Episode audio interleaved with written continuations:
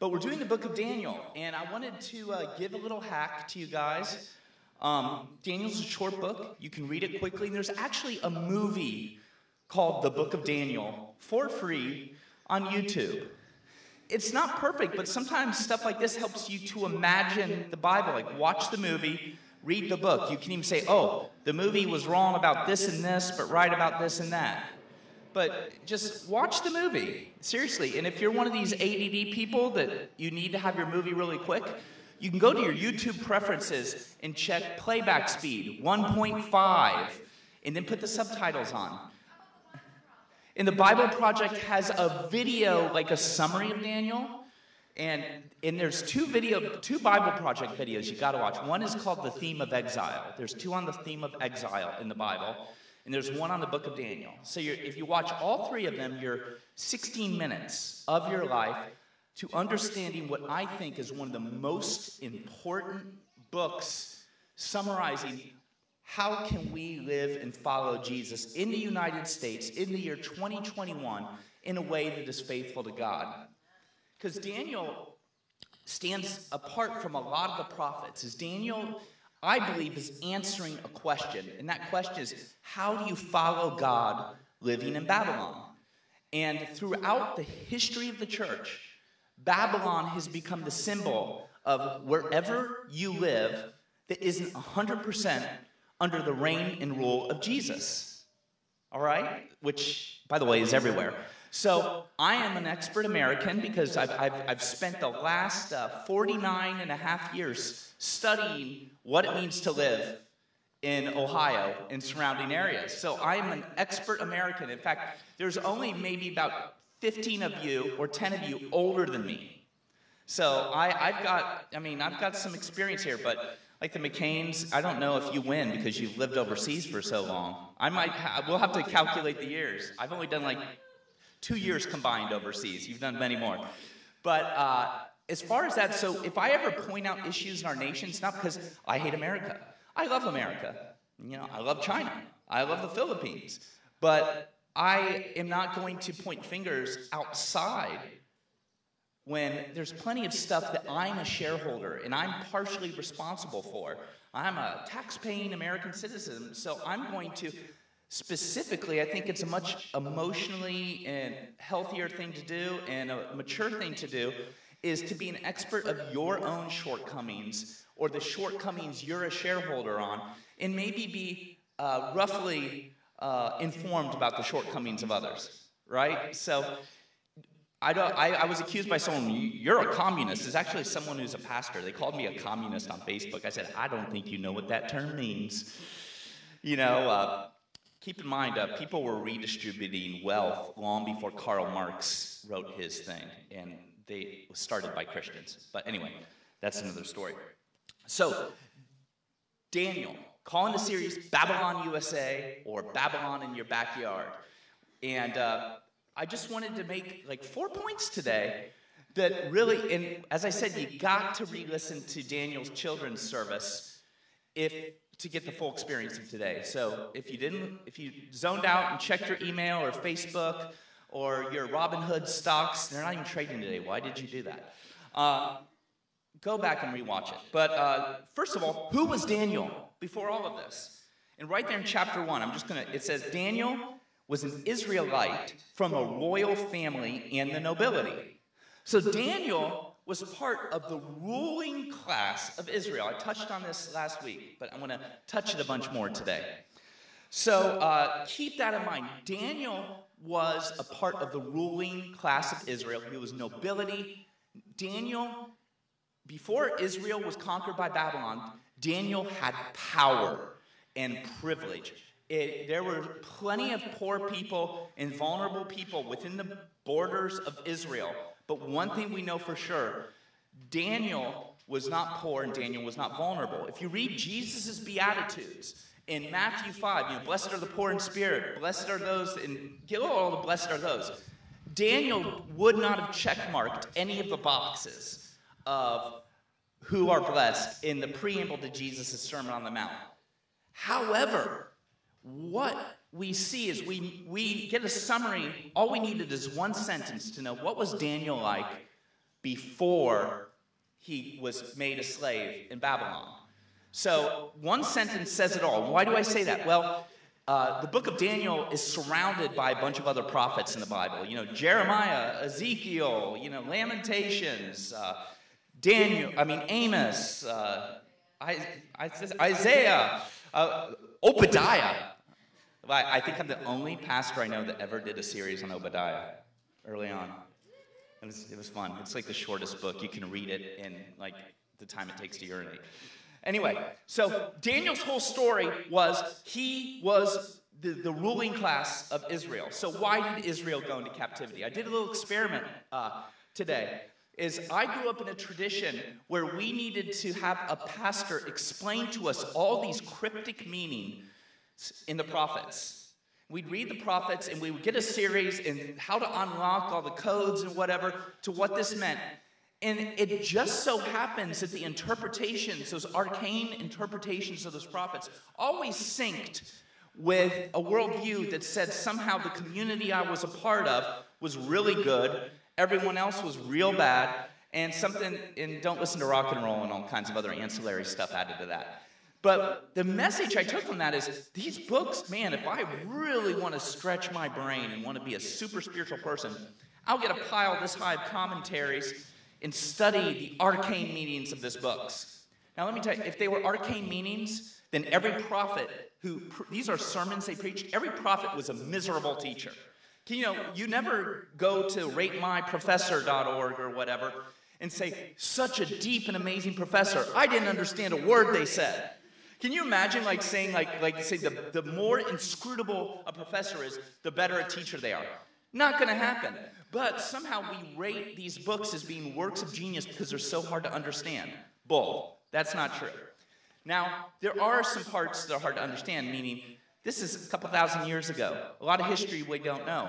I mean, all these nations, I don't know a single thing about them. I barely know all the nations in Africa, let alone all the nations that were in the ancient Near East way back when. Wikipedia is your friend.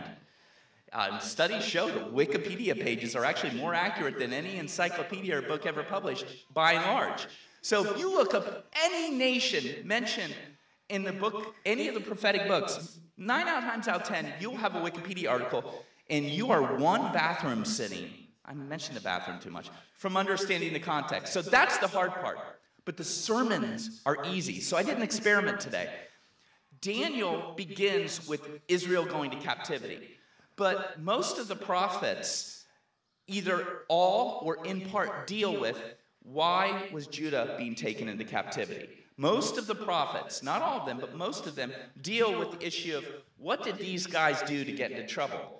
And if you go before the prophets and read uh, the Torah, the first five books of the Old Testament, the Jewish scriptures, you'll find all these uh, things that God told his people to be about and all these things that God told his people to do, that in the rest of the story you see either they almost never did them or they never did them. So you can read, like, in some of the law, you in between that you get really weird laws about how to deal with household mold and you know OSHA standards of the ancient Near East. That's complicated, but there's a lot of stuff in the Torah that's simple to understand, like care for the fatherless, the widow, welcome the refugee, you know, uh, all the, you know, don't steal and all that other good stuff. Be kind.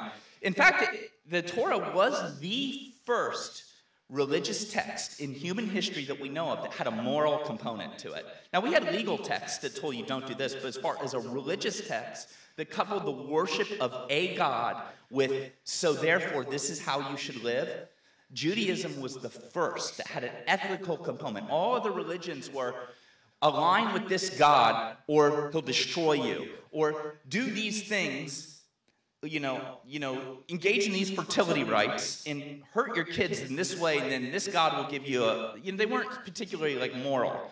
No one in the ancient Near East would have ever said, well, all religions basically teach the same thing. Because to worship Marduk and to worship the God of Abraham, Isaac, and Jacob were polar opposites. In fact, God made it so clear uh, the story where Abraham is uh, Abraham is uh, called to sacrifice Isaac in the last minute. God intervenes and says, No, never do this. And then later on the Torah, we get a don't ever sacrifice your children verse. So, because that was essential to the origin story of Israel, their big thing was human sacrifice, child sacrifice, never again. And it's like, duh. Well, we live with 2,000 years of accumulated heart and wisdom that just takes for granted that you don't kill your kids. But in the ancient Near East, hey, you gotta let one of your kids die so all your other kids can die if you wanna have a good harvest. So we take that for granted. Ancient Near East, it was not a given. So, why was Israel sent to captivity? Back to the experiment. I just opened up a couple prophets and I skimmed them. And whenever it talked about Moab or Edom, I skipped it. I just wanted to read about Judah and Israel and see what were the prophets calling out about these guys. So, number one, uh, what I came up with, is they were uh, called out for their idolatry, worshiping Baal or Marduk. There's an overlap there. Daniel mentioned that. And worshiping gods and what's interesting about these gods is there, there's this idea that you become like what you aspire to, you become like what you worship. So, in a way, all these gods that Israel fell into worship were like the Me Too poster child gods. These were gods that all, part of the worship of all these gods involved sexual exploitation. You know, and we actually have some Christian denominations in America that have covered up for sexual abuse. And if you want to look at the standards they've lived by and how they haven't especially protected young people and women in those denominations, they actually were living the pattern of Marduk worship. The largest evangelical denomination in America, based on their policy of not uh, trusting those who've been abused and not standing up for the press and covering up and moving pastors around, were actually engaged in Marduk worship. So people wonder, why do you criticize evangelicalism? What are you? I said, well, no, I don't criticize evangelicalism. I criticize what passes for it in America that covers up for sexual abuse and misogyny. Amen? So, idolatry, you become like what you worship. And so Israel was becoming uh, a nation that objectifies humans and engages in uh, neglect of the poor and sexual exploitation. Why was Israel sent to captivity otherwise? Neglecting the poor uh, fatherless, widow, and disabled, not welcoming refugees, alien and stranger. Uh, they, Israel was engaged in policies that ensured there would be multi generational poverty. Uh, God invented this thing called Jubilee that every 70 years all debts are forgiven and you get whatever land back that was foreclosed upon. So you couldn't have people making multi generational profit off of one person's crop failure, the roll of the dice. For some reason, uh, the powerful in Israel never celebrated the year of Jubilee. And Israel went into captivity 70 years, which is the amount of years they did not celebrate the year of Jubilee. So God remembered that. And they also engaged in a foreign policy that, where the enemy of my enemy is my friend. Israel was called to trust God. And this is going to play in a little bit later. Israel was called to trust God with their provision and safety and not try to build their own safety net of security. Meaning, don't build alliances with nations that do the things like Marduk worshippers do. Don't do the stuff and don't align yourselves with nations that exploit people. And Israel wanted to be safe because they wanted to, uh, they wanted to preserve their centuries of ignoring Jubilee in the system where centuries they ignored these policies and priorities that were close to the heart of God and close to the heart of Jesus' son. And because of that, they allied themselves with other nations. But what happens with enemy of my enemy is my friend foreign policy? Uh, students of recent American history is next time next thing you know the enemy of my enemy is my friend well they become your enemy and your former enemy becomes your friend and you end up having your, your troops shot on by weapons you provided to the generation before. That's, that's American history. Enemy of my enemy foreign policy is a safety net that God abhorred. So when I look at all these sins, ensuring multi generational uh, poverty through no season of debt forgiveness. Dude, this isn't some commie agenda thing. This is just Bible. This is just simple Bible. Now, what's complex, if you really want to have a time wrestling with these scriptures, just come up with a gymnastic way to avoid the clear teaching on all these mandates, and then you'll get it. But I don't recommend it. it it's depressing, and if you're like me and you already struggle with chemical depression, you don't need to add reading the Bible wrong to make it worse. Um, So that's why Israel was sent into uh, can, uh, captivity.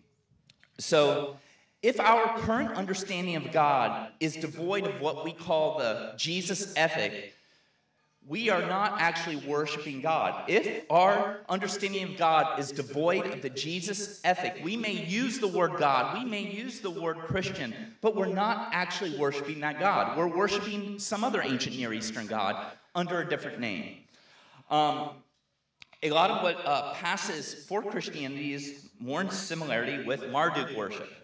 So here's the. I just read a few. I just literally went through and said, I'm going to take a half an hour and just skim the prophets and skim Leviticus and see if I can see a um, description of what Israel's idolatry, what behaviors did end up in. So Leviticus 19, 33 through 34. I need to look at my time because I want to be sensitive. Okay. When a stranger sojourns with you in your land, you shall not do him wrong. The stranger who sojourns with you shall be to you as the native among you, and you shall love him as yourself. So, what that means, if a stranger is with you, and by the way, people never left their homeland unless they were in danger from physical violence or poverty. They couldn't feed their kids. That people, you don't leave home. Home's awesome, unless you can't feed people or you're in danger. So, sojourners would come to Israel because either they lived in a dangerous environment or they couldn't feed themselves. And God said, hey, treat them just like they're your family. There's no, we got to take care of our people first. I, I, I, love what's going on. I love other nations, but we really need to care for our neighbors first. Well, according to Jesus, that other nation is your neighbor, and you're supposed to treat them as much you would treat your firstborn daughter. You know, so simple stuff there. This isn't arcane. Uh, you were strangers in the land of Egypt, and I am your God. Basically saying your belief in God is coupled with how you care for strangers. Now, um, people say, people say, well, I want to do that, but I want to obey the laws. But I think we should be lawful. Well, there's actually a, a passage coming up here about that that will make some of us uncomfortable. Uh, Jeremiah 2.13, my people have committed two sins. They've forsaken me as a spring of living water, and they've dug their own cisterns, broken cisterns that can't hold water. Basically, God's saying all of the sins of Israel can basically say is they don't trust me for their day to day. They don't trust me for water. They don't, water is more important than food. You can go a couple weeks without food. You die very quickly without water. So when God calls himself water, he says, I am here to preserve your existence.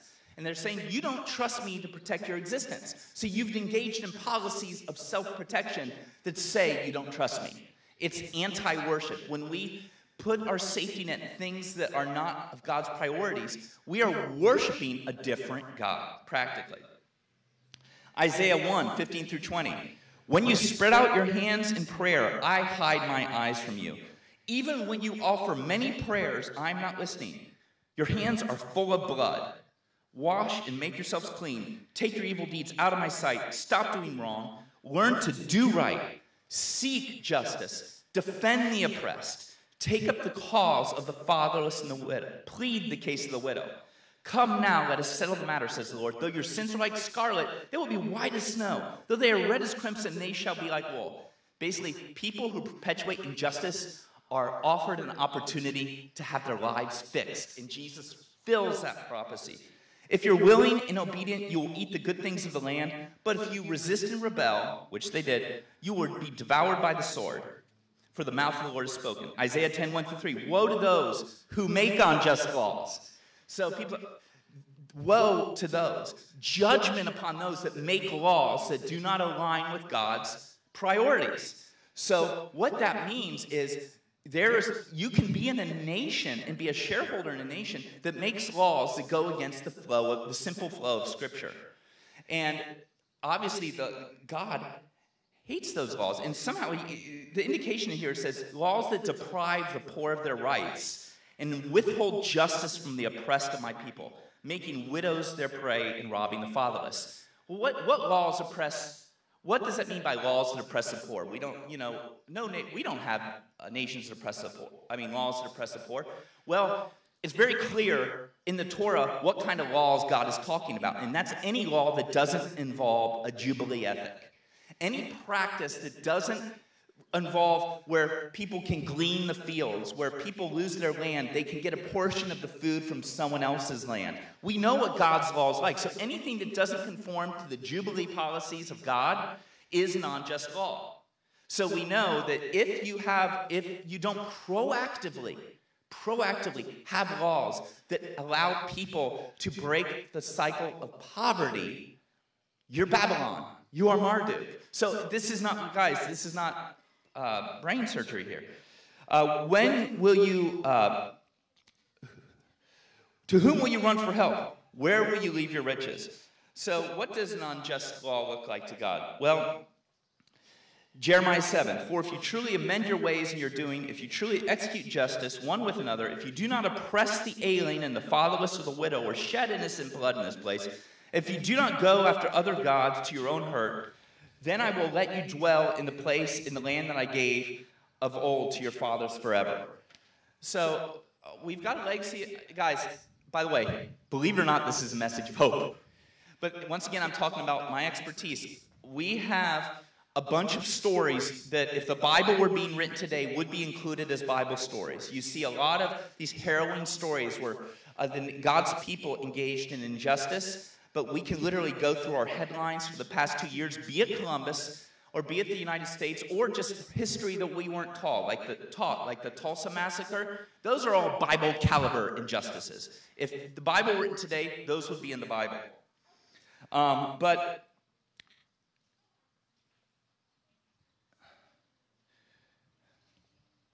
Jeremiah says this, 22, verse, chapter 20. He defended the cause of the poor and the needy, and so all went well. Is that not what it means to know me? So there is a cause that benefits the vulnerable, and it's not if you actually defend it. And to defend the cause of the vulnerable presumes there are organized groups against that. And so any nation we're in, be it Costa Rica or United States, our goal as followers of God is to determine what organizational forces are aligned to, to not allow people to prosper and be cared for. And then we identify the, and we uh, defend the cause against those. So we're actively involved against unjust policies. And we have examples of that throughout the scripture. Rahab illegally harbored the spies and protected them from being killed. We have all these times in the scripture where people are commended for breaking the law. I, am not going to give you an exact application of that in our lives. I'm just saying this is the Bible. We got to wrestle with it. So the main point of Daniel, I believe, is expanding on one verse in Jeremiah. The verse is 29, 4 through 7. Well, one passage. This is what the Lord Almighty, the God of Israel, says to all those I carried into exile from Jerusalem to Babylon. First of all, Babylon carried Israel into exile. God takes the credit. Why does God take the credit? He said, I called you to be a certain people. You didn't. In the natural consequence of that, you were carried away. I built a world where injustice doesn't work long term. So God carried Israel into captivity because they sang the song of injustice.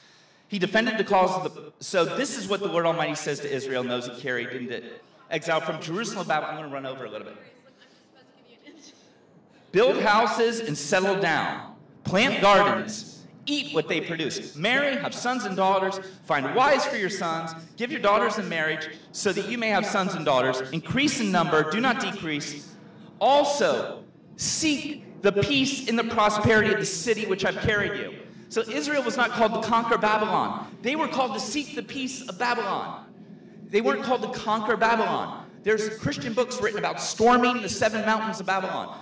They were called to, no, we're going to seek the peace of Babylon and Daniel shows us how.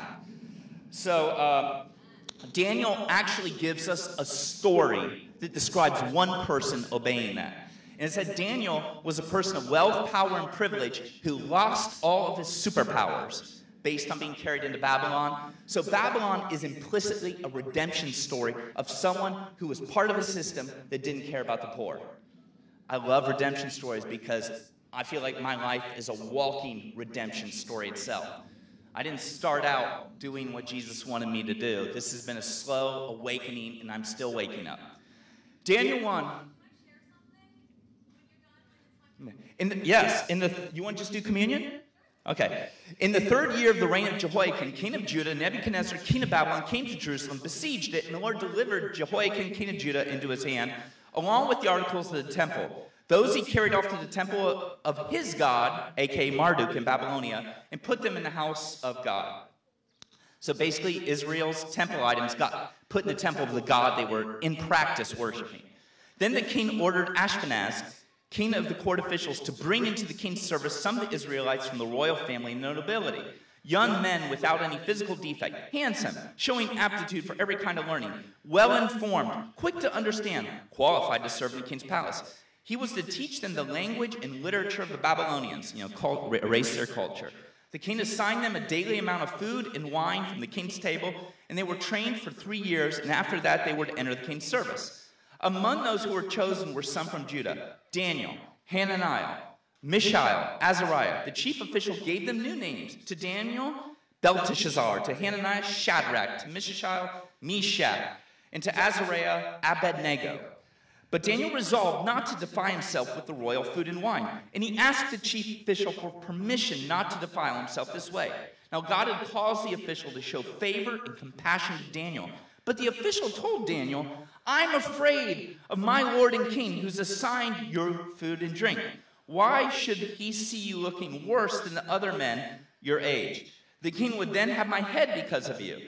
And Daniel said to the guard whom the chief official had appointed over Daniel, Hananiah, Mishael, Azariah, please test your servants for 10 days. Give us nothing but vegetables to eat and water to drink. Then compare our appearance with that of the young men who eat the royal food, and treat your servants in accordance with what you see. So he agreed to this and tested them 10 days. At the end of the 10 days, they looked healthier and better nourished than any young men who ate the royal food. So the guard took away their choice food and wine, and they were to drink and gave them vegetables instead. And to these four men, God gave knowledge and understanding of all kinds of literature and learning. And Daniel could understand visions and dream all kinds of dreams. I want to stop it there. So it shows God giving them gifts after this act. Now, Daniel was the you know the winner of the game of Israel, but it doesn't talk about him having gifts other than being, being a pretty boy and being wealthy before this act of faithfulness. Then it says God gave him spiritual gifts and prophetic gifts. So this was to say there was a change in Daniel because I would call this the first act of faithfulness for Daniel. The first act of, act of faithfulness. Now, people want to say, we got to do the Daniel diet. And there's the John the Baptist diet, you know, eat locusts, which are in vogue right now, I guess. There is you can actually, there's so many different recipes in the Bible that you can make a God's diet for people book for each one. Ezekiel bread, I love Ezekiel bread. So, was the passage just to say, therefore be a vegetarian? Well, no, in the same way, uh, it wasn't saying if you follow Jesus, you have to be a pescatarian. You know, it, it's the point that there was a cultural identification with the God of Israel by not eating unclean food. And apparently, Everything, all the meat they served him was bacon because Daniel couldn't have meat there, and bacon was forbidden by the Torah because God was saving bacon to celebrate the resurrection of Jesus. Um, so they were they, they basically said, "I'm going to maintain a distinction from you by observing this part of the Torah and not eat your bad food." The point of this was this: Daniel was not making a compromise in his faith like the entire nation of Israel did prior to captivity. Daniel said, My safety is the hands of God. He said, Test me. Look and see. You know, listen, I know a lot of people that do a paleo diet that could run circles around vegetarians and vegans. I'm not saying it's always that way. Daniel was definitely not paleo here. All right, so he's eating these vegetables, but for some reason he bulked up. They were strong, they were handsome. What he did is he said, God is my protector. He wasn't engaging in compromise for a safety net. He said, I'm going to follow this little thing to the best of the Torah as I understand it, and God is going to provide. He took the risk, and God provided. So the first act of faithfulness was not entrusting the evil safety nets that Israel entrusted. So if we are to be the faithful in Babylon, we need to check our safety nets. We got to check what are we shareholders in? I, I, and that's a that's a lifelong deal, by the way. I'm not trying to virtue signal here or something like. Uh, what I've noticed is God doesn't reveal ten epic fails at once in my life. God loves me so much, and He's so gentle and kind. God generally brings up one thing at a time in our lives. People bring up 10 things. If you get in a fight with someone or one of your friends is calling you out, a lot of times one person to another, we'll bring it, we'll wait till we have a laundry list of things that are wrong with someone. In our contemplative, intimate time with God, my experience of the Holy Spirit is God takes a long time. Sometimes God takes time. God takes time. God, don't, don't go there. Uh, sometimes God, God does one thing at a time. In fact, if you look at the whole story of Israel and what gave birth to Jesus, God is content with a couple thousand years to accomplish one thing. So God is patient. People are in a hurry. So this is not to shame any of us. My question is I believe the Holy Spirit wants to reveal to us one thing we put trust in that is a banner saying, I don't trust in God. And stand. And that one thing, you know, one thing is I look, my temptations, current past is one temptation is to numb out. I don't trust that I can make it through the pain of what's currently going on. So I nurse a buzz in order to take the edge off of the pain because I don't believe God can meet me in this time of suffering. I don't trust God's going to provide. So even though I have resource to be generous in this area, I'm not going to. I mean, the list goes on, but I want to pray for the Holy Spirit to come. Adrian's going to kind of close us up. And let's just ask God to reveal one crappy safety net in one act of faithfulness to take its place. So we, like Daniel, as a way of walking this out, is the first act of faithfulness. Holy Spirit, come.